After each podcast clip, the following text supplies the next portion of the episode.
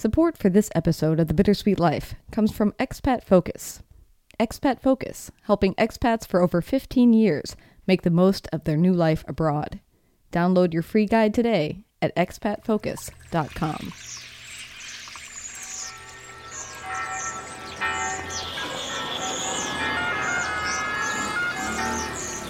Welcome to Rome.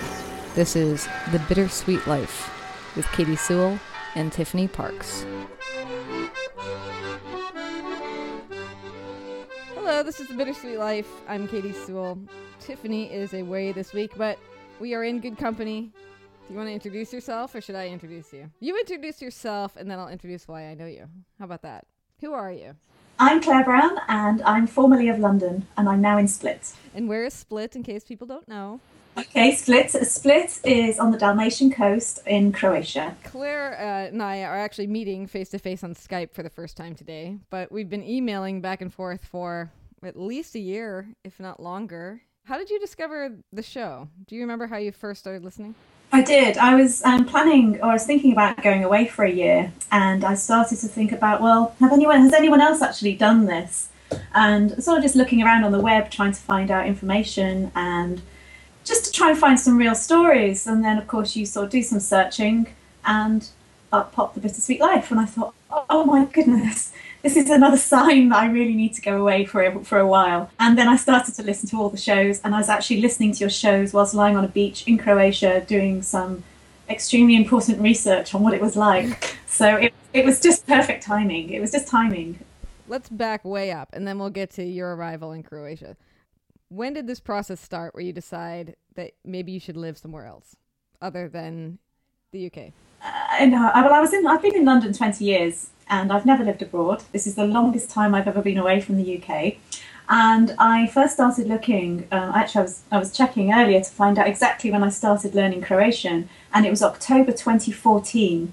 And the first sort of process, the saving and the oh, just looking around started in June 2014. So it's been a relatively long process. Yeah, that is a long process. Well, why Croatia? Everyone asks, why Croatia? And it seems so trite because they'll sort of say, oh, it's very beautiful here. Well, yeah, so is Italy. So is anywhere else on the Mediterranean. But I think it's because I'm a slightly awkward person. Life, I never make life easy for myself. I could have gone to Italy. I do have a little bit of Italian. And to learn Italian isn't, it wouldn't be difficult whereas Croatian is. And um, so I'm guessing it was more a case of where would be slightly more challenging than the south of France? Where would be slightly more challenging than Madeira or Spain? And I was looking at all these different places and made a real list. And then I sort of landed on Croatia and thought, this actually feels like where somewhere where I could actually try alone. Very alone. So that's what you realize when you first get there, right? So it was a long process. So you you start you saving money, you start learning the language in 2014. You were emailing me while you're going through a process of just trying to also shut your life in London down after 20 years. That was the hardest thing I've ever done. I think actually the anticipation, the, this sort of planning process, I suppose the, the last six months when I handed my notice in that was when I finally sat down and wrote you a proper email of, I really need to get this in order. I've just handed my notice in. I've been in this job 10 years, nearly 10 years. The hell am I doing? You know, why am I doing this? And that was really hard because you think, well, I'm going to have no money. Uh, all I've got is my savings. What happens to my stuff? What happens to my, my poor flatmates? What happens to all the other people that know me? And it impacts not just your life, but all the people around you as well and that was really really hard because you do have commitments you do have friends and you do have family and you're sort of thinking oh my goodness so it was a very hard place january and february were really really hard months what was people's reaction when it was finally a reality i mean obviously it's been going on for years so people probably knew this was something you were thinking about doing but everybody was supportive i was stunned actually i thought people would be saying you're crazy don't do it nobody said that I mean, I would never say to someone, "Oh no, don't! You shouldn't do that. You shouldn't do that." I'd always be like, "Yeah, yeah, do it, do it, just do it." But you know, out of a sort of a wide range of people that I, I know, not one person said, "Oh, you're crazy. Don't. Why? Why are you spending your life savings on doing something like this?" Even the most conservative person I know was just like, "So, enjoy, work hard, do some writing there, and, and come back and tell us all about it. Even my brother, my brother was absolutely, wow, when can we come and visit? So my brother's going to be coming over, and my, my flatmates, my best friend, she's already been over. She's just gone home yesterday for a very, very quick visit. So, no, so it's always been positive. Everyone was positive. What did it feel like when you finally got on the plane? I didn't go by plane. Oh, well, there you go. Why make why make life easy and get on a plane? when you put on your walking shoes and you started to walk. don't, don't joke, don't joke. No, um, my flatmate and I decided to put our heads together, and uh, well, there's a long, it's a long story. I was going to be coming with a boyfriend, but that obviously didn't happen, and he had a car, and so I thought. We're going to drive. We're going to drive down. It's all going to be fine. It's all going to be fine and dandy. Anyway, didn't happen. And so I said, okay, Vicky, do you fancy a trip to Croatia? She's like, yeah, yeah, you're driving. Because I don't.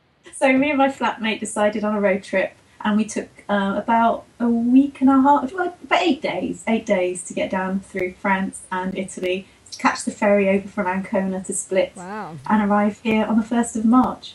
It was brilliant fun. I recommend traveling with your best mate. Yes. Any day. Can can we can we talk about what happened to that boyfriend? Uh, Did he just decide that Croatia wasn't for him? um, he decided that I wasn't for him. Oh, we broke up a while ago, and there was this moment when we thought it might happen, and then obviously it was just no, it wasn't going to happen. So I decided I'm coming alone anyway because it was my money, my trip, my dream. I think that was part of the problem that it was actually my dream to do it. And if you're not wholly engaged with someone else's dream, you know, it's it's it's a really you know a year out in a lot in a lot you know in someone's life when they have family commitments, more, more family commitments than I do, then it makes life very difficult. So here I am.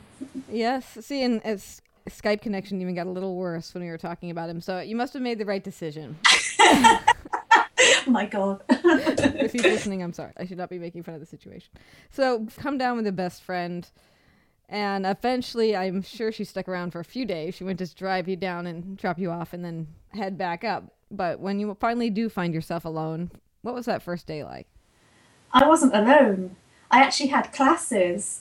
I actually started university, my language classes, on pretty much day one. So after they left, and I marched down the hill with clutching my final belongings from the car, and I got into the, my little house, which you can see behind me, and you sort of shut the door and think, and then you have this sort of moment of I don't know, like stillness.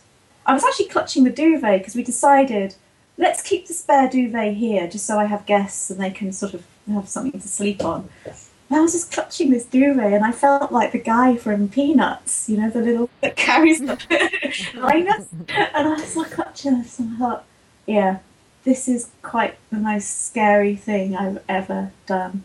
And then you look out of the window and just go, wow. I'm here, I'm actually here. And actually, the joy then hits you because I think I'm actually a very positive, you know, really positive. And so I don't think you could actually sit there crying because you're just looking at the view going, wow, I just want to go and see the sea. So you put everything down and, and you basically go outside for a walk. It was a momentary, really momentary mo- a time of just, yeah, I'm here, let's go and enjoy it. That's what you're here to do. And then the very next day, I was at university surrounded by lots of other people that were there, not locals. I was there with other strangers, as it were. So, how are you at Croatian? Oh, terrible. Actually, I've just had some exam results which should have made me jump for joy. I got 73, 78% or something in my exam.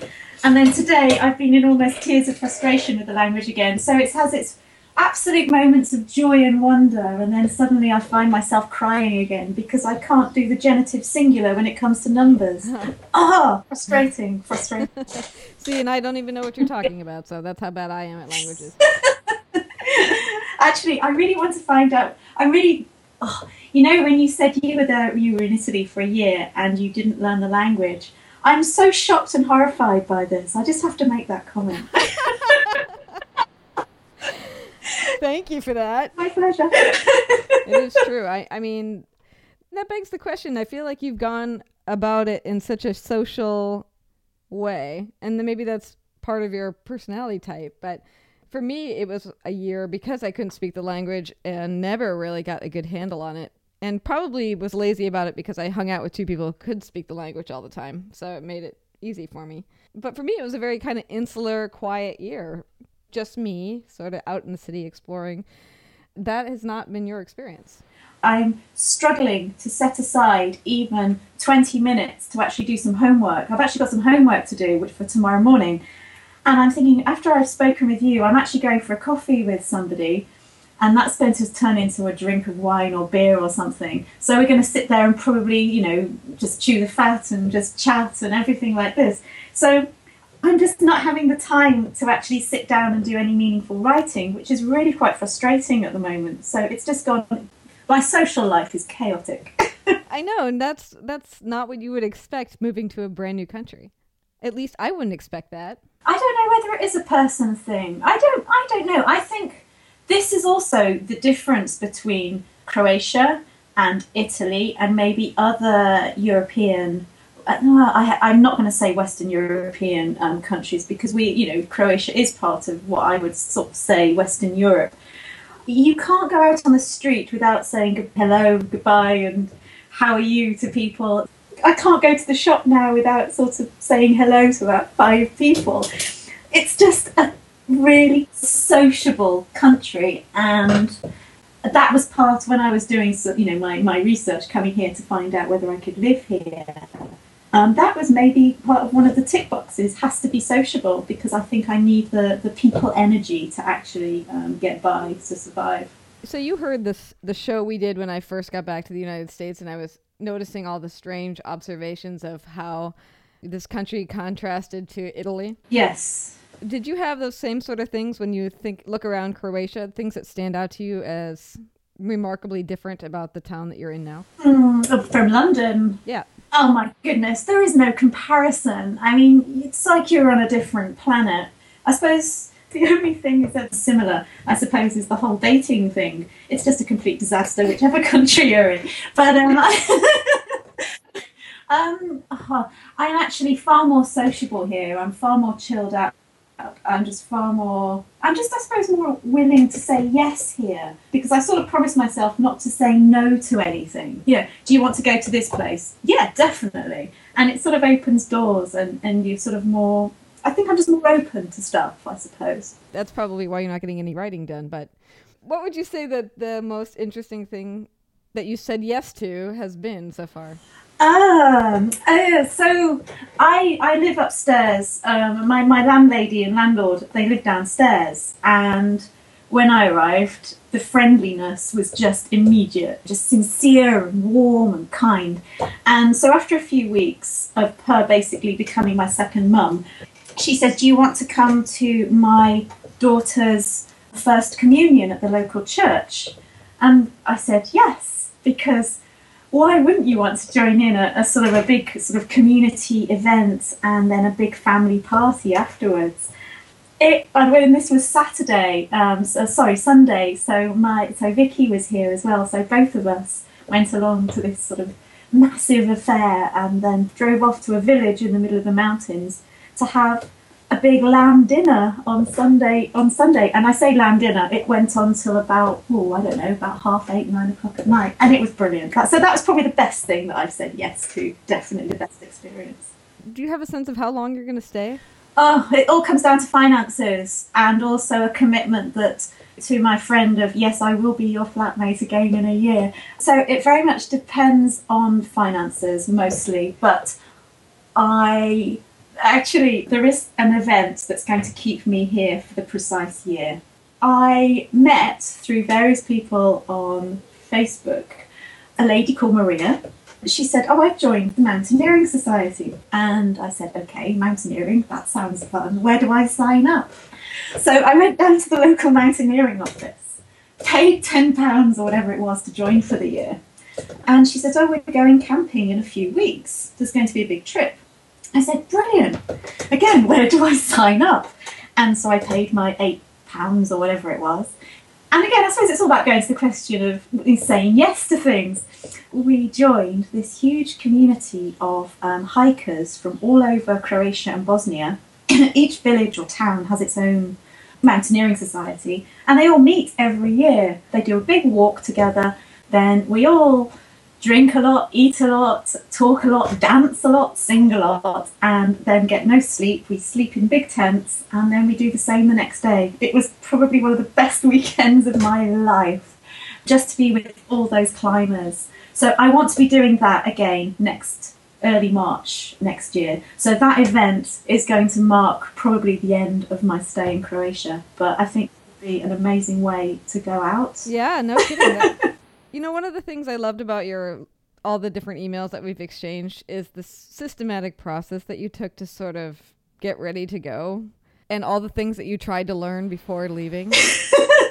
Can you just talk about some of the things that you've learned or tried to, you know, have in place by the time you left? Okay, so I'm I'm not a planning person. I keep saying I'm not a planning person, which is totally counter to what I would think, given your emails. Um, well, I sort of started thinking, well, what could I be doing here? Because I didn't want to be bored. and I know no, there was no chance of that, was there? Really? No. The language was obviously the first thing I thought of because I had precisely four words when I came on holiday here before, and I think that was something like "hvala," which is thank you, um, "molim," which is please, and pivo and vino. Oh, and I probably knew Slivovic as well, which is the, obviously the local um, rakia brandy stuff. and, so I was well sorted for alcohol and being polite, which I suppose is English, really. So I thought, right, I do need more language because I would actually like to go and make that effort because every person who I was speaking to, even if you just did say please or thank you, they would say, oh, bravo, you actually have a word, you know, and it's so rare for an English tourist, I think, to have any words. So that was the first thing. It was to sort of impress people and make people think, oh, wow, you know, she is actually bothered and interested. The second thing was, I'm on the coast. I love the sea, and I have fond memories of, you know, sort of family holidays, of being on boats with my you know, grandparents and my parents. I thought, I want to learn to sail. So I took myself on the um, Royal Yacht Association skipper course. So I at least had the theory of how to sail. I didn't actually do the practice because one, I couldn't really afford it if I was saving, and secondly, there was no way I was going down to Southampton or Chatham and spending a weekend in the middle of December. I'm not doing it. I was just, I don't know, call me fair weather sailor, but seriously, I was not going to go and sit in the channel for a weekend and learn how to. Yeah. Um, so I thought, well, maybe the practical stuff is something I can do when I'm here. Now, the opportunity hasn't yet arisen for me to actually do any sailing of any type. But to be honest, I think if I'd have done that as well, I would have probably needed like I don't know two weeks in a single weekend or something. There is just not enough time. So maybe that's something I can do and catch up with later on in the summer. It's it's there, it's an option, and I'm still waiting to sort of use that part of my planning. But those are the only two things that I really thought about, to be honest. It was the language and learning how to sail and everything else was pretty common sense, really. I mean, you need money to live abroad, so you save. I needed a place to stay, so I started looking for places to stay. I suppose those were the, the my only criteria for planning. Yeah, that's good. I mean, I love though that the added element of sailing. It shows that I don't know. What does it show? Is it showing that you were hoping to open this door to exploration to the new you, or would the old you have taken sailing just because? I think so. I think so. I mean, I do all sorts of random things. I mean, I do master's degrees for fun. I mean, you know, it's just the sort of things that I do in my spare time. It was just another sort of challenge, but I. I think the only challenge that I really haven't faced up to yet, and is something that I sort of regret slightly, is that I haven't learned to drive. I've never learned to drive. So all these wonderful places that I look through on the map, and I think, oh God, I wish I could just hop on a in a rental and, and just drive up into the mountains or down the coast or whatever. And that is the one thing I regret. But it does make you more inventive, perhaps. It makes you go and talk to people in the, or the bus station and, and find out where you can go, and it, it makes I think it makes you more creative. How did it come to be that you didn't learn to drive? My dad tried to teach me how to drive, and I think it lasted about a week. and after I'd stalled about five times on a really difficult roundabout in the middle of Torquay, which is mostly hills, and I started rolling backwards, and he had to grab for the handbrake. I thought, you know what, I'm really not cut out for this. And then I moved to London after university, and that was that. There was just no need. I feel like your friends could come to Croatia and give it another try. You could take a rental car out to a parking lot somewhere and and see what you can do. I've just spent a week in a car, literally clutching stuff because of the drivers, and I just think, no, no, no. There's just no way am I going to be involved in with Croatian drivers. And just no, just no. do you have goals of what you want to accomplish there, or did you go for other reasons, not to accomplish anything, not to discover anything? Okay, my, my goal was to take my master's degree thesis, my dissertation, and there's a really interesting story within that piece of academic writing. And I really wanted to take that and explore some ideas uh, sort of around sort of historical novel based around this is going to sound completely insane, but um, Dresden. my dissertation is actually sort of based around kings and the electors of Saxony. So here I am in Croatia wanting to write about something in Dresden. A bit difficult. I was actually thinking perhaps later on in the year to spend sort of three months, maybe time in Dresden and actually focus my mind there. But I don't know whether that's going to happen because of the crazy social life and the lack of writing focus has sort of gone out the window slightly. So my goal was to write. The result seems to have been to have fun who's the winner? I don't know. But more seriously, I do actually have some paid work to do. Some paid work actually came through in my second week I was here. Ooh. So I know, I know. So I've actually got to find a way of.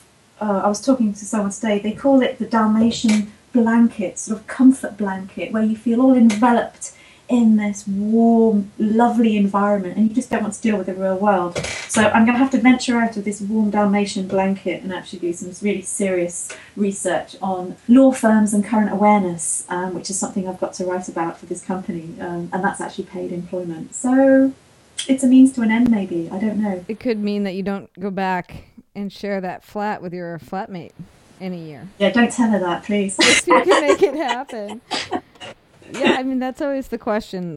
Can you stay on? For people who go into an expat experience as a freelancing type of person, the can you stay on past the savings is is a big question. It, it is. It's huge, and the people that I seem to be associating with, they are actually making businesses. Their lives actually work, and they are being paid and being very successful. So it's really strange. Uh, I suppose that's just a different question, the whole sort of expat community, for want of a better sort of phrase. But people here, English speaking, they are making a go of it here and they are running their own businesses and it's possible. Would you say that you're mostly hanging out with other expats? No, I'm not. This is the fun thing. Many of the expat I don't know. I really hate that word. I really hate that word. These guys, immigrants. They are immigrants. They they have come here to live and to work and to marry and to set up lives for themselves here. You know that for me is is uh, is an immigrant. And that's a whole different discussion. Uh, uh, um, so I have several circles of people that I hang around with. First circle is my classmates at school. You know, I went out for lunch with them, with them today, and they showed me a new student place. Brilliant. You know, I had lunch for like what three pounds or something ridiculous. and the best ice cream. I've been now been shown the best ice cream place in town. It's taken a while for me to get there, obviously. Um, so they're the group of people, and they're all very young. They're all either Czech, Slovenian, Italian, Japanese, um, Chinese. You know, really an international bunch. I suppose they would be more your expat type people. The other circle is um, the group from Facebook. Uh, many of them are married to you know local people, so they live here and they're absolutely amazing bunch, really supportive. They know exactly what's going on, they know where the best places are. And then I'm hanging around with locals, my wonderful neighbours. One of my best friends here, she lives just down the road from me and she's lived here all her life. It's so interesting because the way that you talk makes it sound like you've been there for years. And and I know that you haven't been there that long. Like you have a best friend, you have multiple circles of friends it's impressive. How long have you been there, Clare? We arrived on the 1st of March. Right. it's crazy. So it's been two months. Does it feel like it's been longer than that? Ah, you talk about time quite a lot in the podcasts. Yeah, I know. I'm obsessive. It, it's fascinating. I feel like I've either been here for no time at all or I've been here forever, depending on the day, my mood, what's happened, how much have I cried over my homework. You know, I, it, it feels like it, it, it really does depend on how I'm feeling, how long I feel like I've been here, if that makes sense. It does. It makes a lot of sense. What's your study background? You say you like to get master's degrees for fun. This is the problem. I, I never did a gap year. We were never wealthy enough for me to, you know, to send the my weren't wealthy at all. Um, so I went straight from university into work. So I did a library degree. I did library and information with English, and then I became a librarian for a law firm. And I've been in law pretty much my entire uh, library career. So I've sort of hung around sort of commercial firms. Um, and then it got to 2003, and I thought, ah, oh, this master's degree that I kept promising myself, let's go do it. And so I did a master's in Renaissance studies, and I met a load of fabulous people, and we did a load of crazy things, and um, travelled all over Europe with garden historians, which is probably an entirely different podcast. and then a few years ago, I had nothing to do with my time. I wanted a distraction from a really crap relationship come out of breakup thing. And I immediately started a master's degree, met a new guy, and got completely distracted. and so I, I did um, history of art, which sort of connected nicely with the Renaissance, and I did a load of modern stuff, which was fantastic. But I still ended up doing Renaissance stuff for my dissertation because I think that's where my interest, which again is why I was drawn to your podcast because of the whole sort of artist side. So yeah, so there were so many connections with your podcast. It was unbelievable. So it was mostly art and history. You know, I'm interviewing a woman in a couple weeks that will be on this podcast who wrote a book called Visual Intelligence. And she's an art historian, and she uses that knowledge to teach people like policemen or people in the government agencies in the United States, like the CIA or the FBI, to look at art and be able to describe what's in a picture as a way of becoming better at describing a crime scene or somewhere where they would need to know specific details. Looking at art as a way of becoming more observant and having a way to articulate what you're observing, basically. It's when you're asked to just sit down, it's, it's actually really good exercise to take a piece of art and, the, you know, whoever in the class or when you're looking at it to do a sort of visual, ana- visual analysis you just start with the simplest thing. What's happening? What is the picture of generally? What's going on? What is it saying? And you just start with these very, very sort of simple questions. It makes you look deeper and you start focusing then on the details. Um, so actually, I think that's a really good idea. Yeah, no, I like that. I really like that. yeah, and you were doing a podcast about art for a while. Oh, that was my other plan. I was I, I really really wanted to write. Um, I, I wanted to do sort of take topics sort of on a sort of every month and just sort of present something, but time time is not my friend. Really really isn't. I mean, I've had so many ideas for podcasts while I've been here, and I just looked at it and thought I can't write three thousand words and present something. I just haven't got the time to do it. So I'm hoping maybe that my and keep looking at my island, my summer island, with this hope that I'm going to be so bored it's going to make me do lots and lots of stuff. But I don't know. I don't know what's going to happen. I don't know what's going to happen. well, what if you don't do anything? Like, what if you just go about having a good time? Would that be so bad? I don't know. I'm not one of these people that goes, no, I really wish I'd done that. I really wish I'd done that. So I don't really look back with regrets.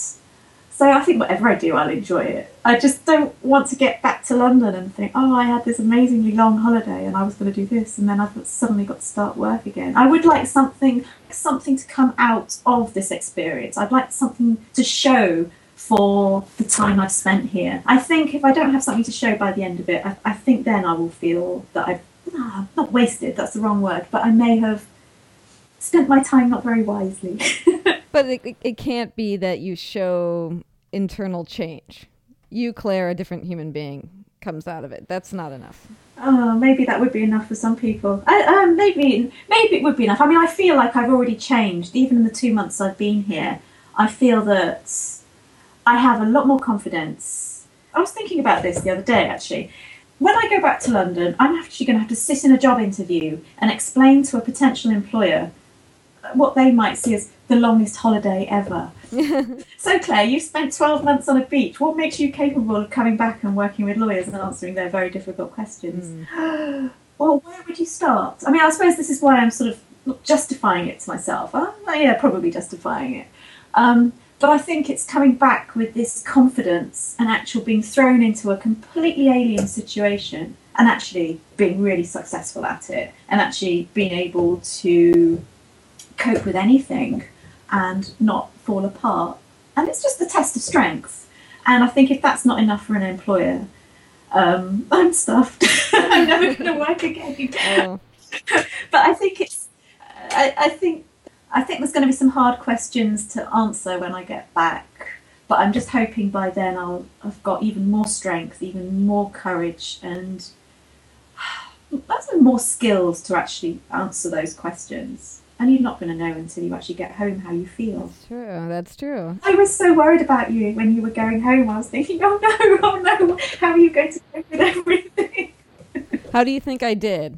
having listened to the podcast? I think you've done really well. I think because I think it was also that well, uh, I can always go back. I mean, I know the distance for you is a bit of an issue. Um, well, it's also bravery. I think you're talking about that you've formed a confidence that you've proven to yourself that you can do it. It's been two months and you have more friends than half the people listening to this podcast have had in their lifetimes. Maybe that's not fair. I'm sorry, everyone. But you know what I'm saying? Like, you've been wildly successful. Have you traveled alone a lot before, or is this a new thing? I had never travelled alone before I was. I'm, I'm 42. Um, I hadn't travelled alone until I was 39. And I came on my first holiday to Croatia. I thought, let's see if I can go on a holiday alone. And I spent a week on an island by myself. I think actually, I think I did all my crying that I should have, should possibly potentially be doing now. I think I did it all then. Was that the loneliness? Why am I here? What am I doing here alone? Why is nobody with me? That sort of thing. Yeah, I'm a failure. I'm 39 and I can't go on holiday with a nice man and hold his hand whilst the sun goes down in this glorious place. Oh, hello. I'm going to go and have a drink by myself now and I'm just going to sit here and read my book. God, isn't this amazing? I'm not having to actually go to places or do anything that someone else says oh, actually, this has got benefits. so you just take, you know, you immediately start taking the, the, the positives of it. One of the things I love that in one of your emails right after you arrived was that you said that you were already on Croatian Tinder. Yeah. And me being me was just oh my gosh not only can I, is it hard for me to imagine moving to an, a country alone the fact that you're like already going on dates, it, it's just like it shows that there is a difference in personality types in the world between you and me. I would love to think that I, I could do that, that one weekend I'd be like, I've got enough Italian to try going out with somebody.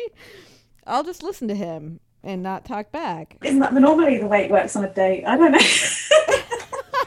oh dear. I've been on I've been on Tinder and Badoo and various sites whilst I was in London and I just got so fed up of just like want to meet, want to meet, and it's just like you just basically after one thing. I was like, oh, this is just irritating now in London. And um, so I sort of stopped, and then I thought, oh come on, well, I have to see make a comparison between the two. So I re- so I joined up, re, re uh, revived the the accounts, and immediately started having conversations with guys. Now this was a new thing that the guy was actually interested. They wanted to know, you know, wow, we are here. What are you doing? And it was just like, rather than London, um, basically this speeded up version of a relationship where you can basically meet, consummate the relationship, and break up within the space of I don't know three hours. Here, it's this like, I don't know, this like slowness, this really nice pace to it.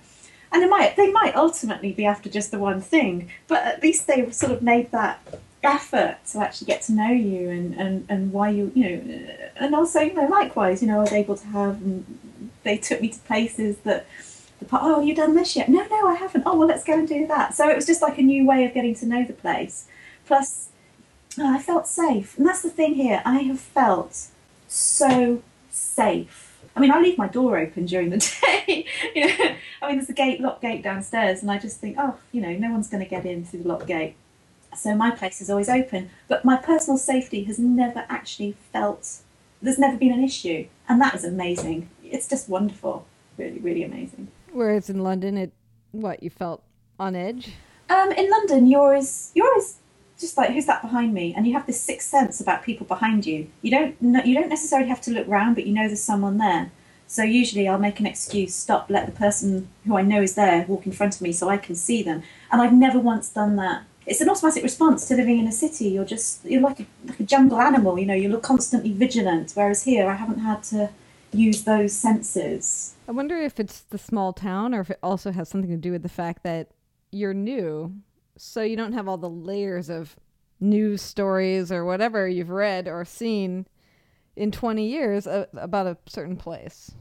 Does that make sense? It no, it really does. It does. I mean, I I mean, it is a small town. I mean, I was doing some current comparisons for my brother, and I don't suppose this is going to mean much to you, but I said to my brother it was about the same size as York, uh, up in the north of England.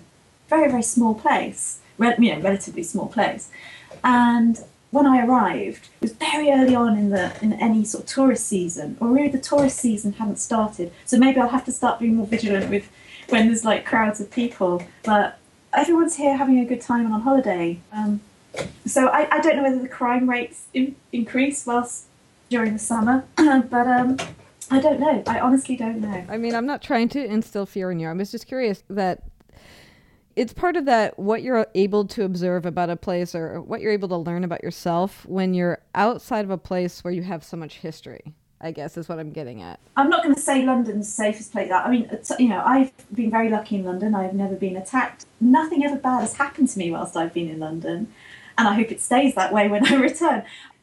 But it's always that you always feel as if you are at risk. And as you say, maybe that is the news stories. Maybe that is I, I don't know. I don't know what it is, but I suppose it's that sense of um, insecurity. I mean, uh, to be honest, I didn't live exactly in the nicest part of London. I mean, it's a fab place. It's very full of character. Um, so maybe that had something to do with it. I don't know. But here, tiny streets, everybody knows one another. I'll see children. It's oh hi Clare, how are you? Oh hello Rita, how are you? You know. Mm-hmm. so so I don't know. But also children are actually allowed out to play on the streets in Split, which is also something quite new. Yeah. Kids wander off hand in hand and go down to the shop like, you know, I used to when I was uh, growing up. There's children everywhere. People it, it, feels like a large family and I think it probably is in many respects. I think I think that's that's the safety angle. I think that's what I'm trying to say. Yeah, and you became part of that family so fast. Yes. It's, it's impressive. It says something about at least the people in that town, if not the people in Croatia in general. I cannot believe how much you can be taken into the bosom of a family in a town like this. I mean, I'm absolutely, I mean, to be honest, I think I'm just amazed, absolutely amazed as to the response of people to me. You arrive, you're not, you're not special or anything like this. I'm not saying special at all. You arrive and you're friendly and, and you get this bounce back of amazing warmth and I don't think you could. You just you can't fail but be charmed. You know, you're charmed by it. Um, yeah. yeah, that's great. Well, Clare, we've talked far too long for this show, um, generally speaking, but that's okay because it's been fun to catch up with you. And I feel like we should just t- touch in from time to time over this next year. If you have some incredible story about some date you went on, or when you finally sail, you should Call me up and tell me about it. Um, I'm actually off to Sarajevo in a few weeks. Oh. Because I'm doing a lot of travel. I'm actually off to Zagreb um, next week, and then I'm off to Sarajevo at the end of May. Um, I was hoping to go to one of the islands. I still haven't been to Zadar, I haven't been to Šibenik, and I haven't been to all these places around. Um, and then suddenly I disappear off into the island. I think the I think Japan is going to be a massive change and maybe perhaps I won't be so happy. I, I, I don't know. I, I can't see me not being happy anywhere, to be honest. But the island is sort of that's where you'll put yourself in isolation and get some writing done. That's your plan.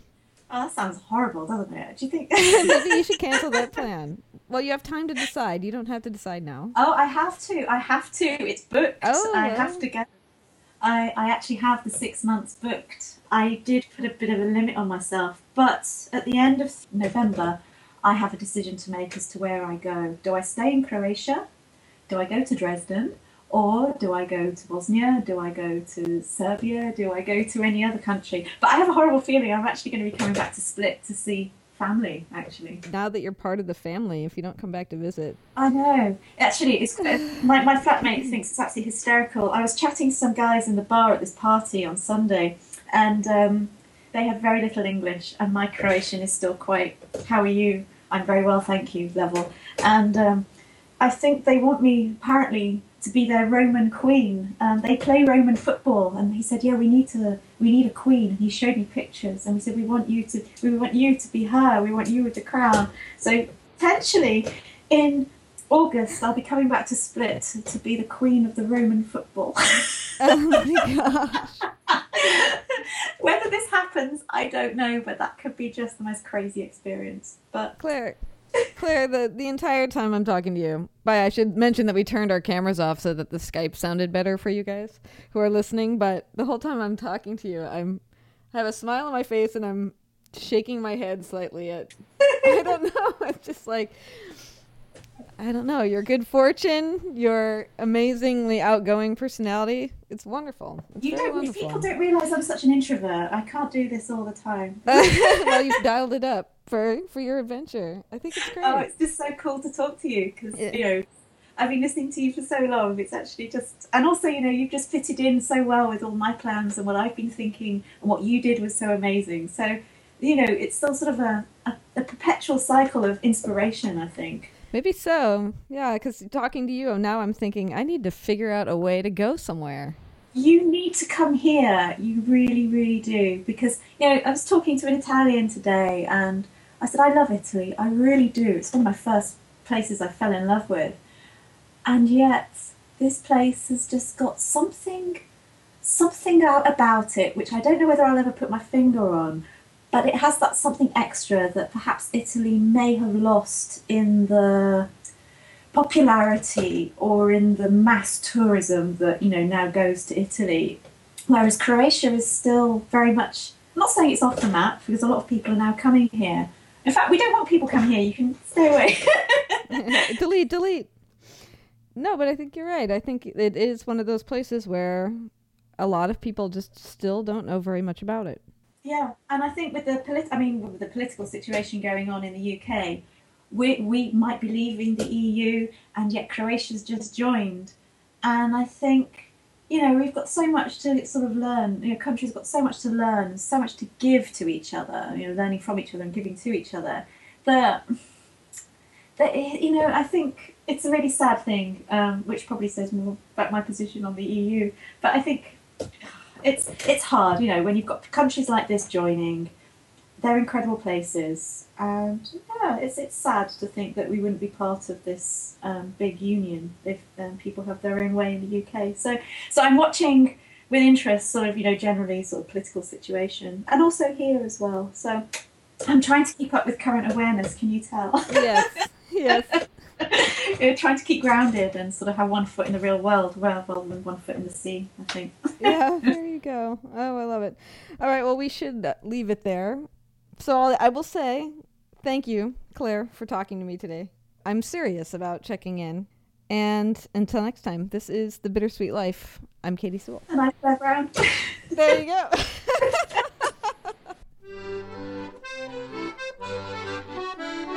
We welcome your questions and your feedback. Reach the show by emailing bittersweetlife at mail.com. That's bittersweetlife at mail.com. Thanks to Expat Focus for sponsoring this episode of The Bittersweet Life. Expat Focus, helping expats for over 15 years make the most of their new life abroad. Download your free guide today at expatfocus.com.